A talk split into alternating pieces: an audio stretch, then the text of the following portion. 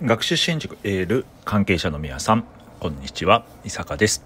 本日は19回目の音声コンテンツ。今年19回目の音声コンテンツお届けをしたいと思います。今日のテーマは認知能力と非認知能力です。認知能力と非認知能力。最近ですね非認知能力。少し耳にした方も多いんじゃないですかね。あの話題になることも多いです。説明をすると認知能力認知認知なんで分かりやすい能力ということです。具体的にはテスト何点例えば通知表どれだけ偏差値どれだけこれ分かりやすいですよね。こういうのを認知能力と言います。対して非認知能力非見えづらいということなんで例えば粘り強いとか周りに左右されないとか人と協力することが上手とか気持ちの切り替えがうまいとかこういうのって大事ですけど点数化はされないですよね。あの人粘り強さ50点とかあの人は人と協力するのうまいから人と協力するの95点とか出ないじゃないですか。でもありますよね。人というのはこの認知能力と非認知能力で成り立っているんです。で学校現場とか、まあ、世の中多くはこの見えやすい部分認知能力で評価されることが多いです、まあ、特に学校そうですよね。テストあります。テスト何点じゃあ通知表どれだけ。まあ優しいとかは初見とかいうところでね書かれたりすることはあっても優しさ通知表で4とか5とかそういうのはつかないですよね。でも大事じゃないですか。これあの将来的にどちらが大事か大きく影響するかっていうのは非認知能力なんですね。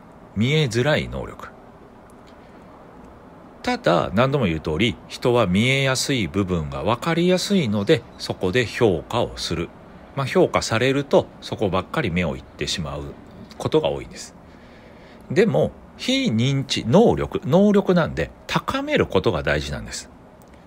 本当は学校学生時代ね、若いうちにこの非認知能力をどう高めていくか、これが将来非常に役に立つ。大人になってからものすごく差がつくと言われています。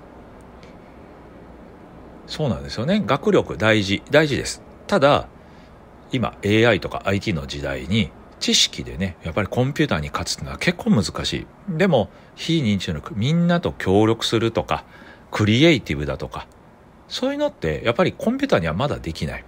やっぱ人である理由でもあるわけですよね。なので、この非認知能力、まあ人間力とかよく呼ばれたりもするんですけど、この見えづらい部分にこそ大事なポイントがあるよっていうことを知っておいてください。もちろん、じゃあね、認知能力いらないかそんなことないですよね。認知能力も大事なんです。テスト頑張る。大学合格、高校合格。自分の目標としている目標を達成したい。認知能力大事じゃないですか。ポイントはね認知能力を高めながら非認知能力を高めていく。これなんですよね。もう一回言いますね。認知能力を高めながら非認知能力を高め。だから学力を高めながら非認知能力が上がればこれいいわけですよ。めちゃくちゃいいですよね。まあ、私が関わっている学習支援塾エールは、それをすごく意識してやってるわけです。だからただ学力上がるわけではなくて、それと付随して非認知能力も高まっていく。これめちゃくちゃいいですよね。見える部分、見えない部分、まあ見えづらい部分ですか。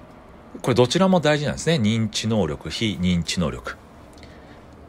まあ、ただこれからのじゃあ非認知能力っていうのがどんどんフォーカスされていきます。まあ、それは AI、IT、先ほどもお伝えした通り、まあ、そこがね、重要視されていく。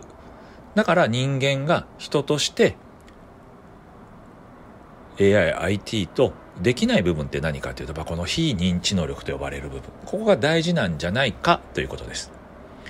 えー、私たちはやはりその時代の流れ、やっぱこれからのね、世の中の方針っていうのを見ながら、この非認知能力をどう高めていくか。ポイントは認知能力を高めながら非認知力を高める。別々じゃないです。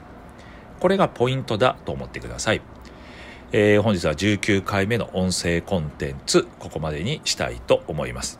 暑い日もね、続いてます5月でもう30度超えてるっていう場所もあるんでしょうか是非ね熱中症気をつけて頑張っていきたいと思います今日はここまでですありがとうございました